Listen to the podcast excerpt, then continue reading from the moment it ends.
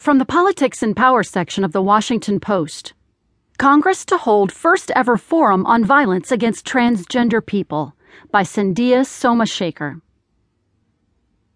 A congressional caucus on Tuesday will hold a forum on violence against transgender people in Congress's first attempt to address the needs of a small community that has gained new visibility this year. The forum will include several gay and transgender rights activists who are expected to outline challenges facing the transgender community, particularly violence. At least 21 transgender people have been killed this year, according to the Human Rights Campaign, the largest number reported since activists began keeping track in 2006. At the same time, the community has gained unprecedented attention this year with the high profile transition of athlete and reality television star Caitlyn Jenner, as well as the Pentagon's decision to allow transgender people to start serving openly in the military starting next year. This week, as we seek to raise awareness of the issues facing the trans community, it is important to renew our commitment to help trans individuals be free of the fear of violence or bullying just for being who they are, Representative Mike Honda, Democrat California, said in a statement. Honda is vice chairman of the House's Equality Caucus, which is hosting the forum.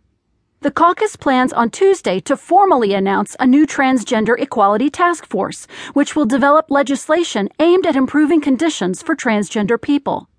Transgender people have long been a part of the overall gay rights movement, but advocates say their priorities have gained new urgency in the wake of the Supreme Court's decision legalizing marriage for same sex couples nationally this summer. As activists have turned their focus to passing laws and ordinances barring discrimination, they have been stymied by opponents raising fears over transgender issues.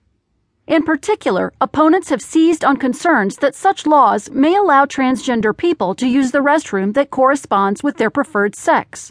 In Houston this month, voters defeated an anti discrimination ordinance after opponents claimed it would allow male sexual predators access to women's bathrooms. In light of this and other campaigns, activists are trying to educate and humanize transgender people in the same way they did for gays years ago, revising the image that may pop into some Americans' minds so they are not thought of as deviants, but friends, neighbors, and coworkers.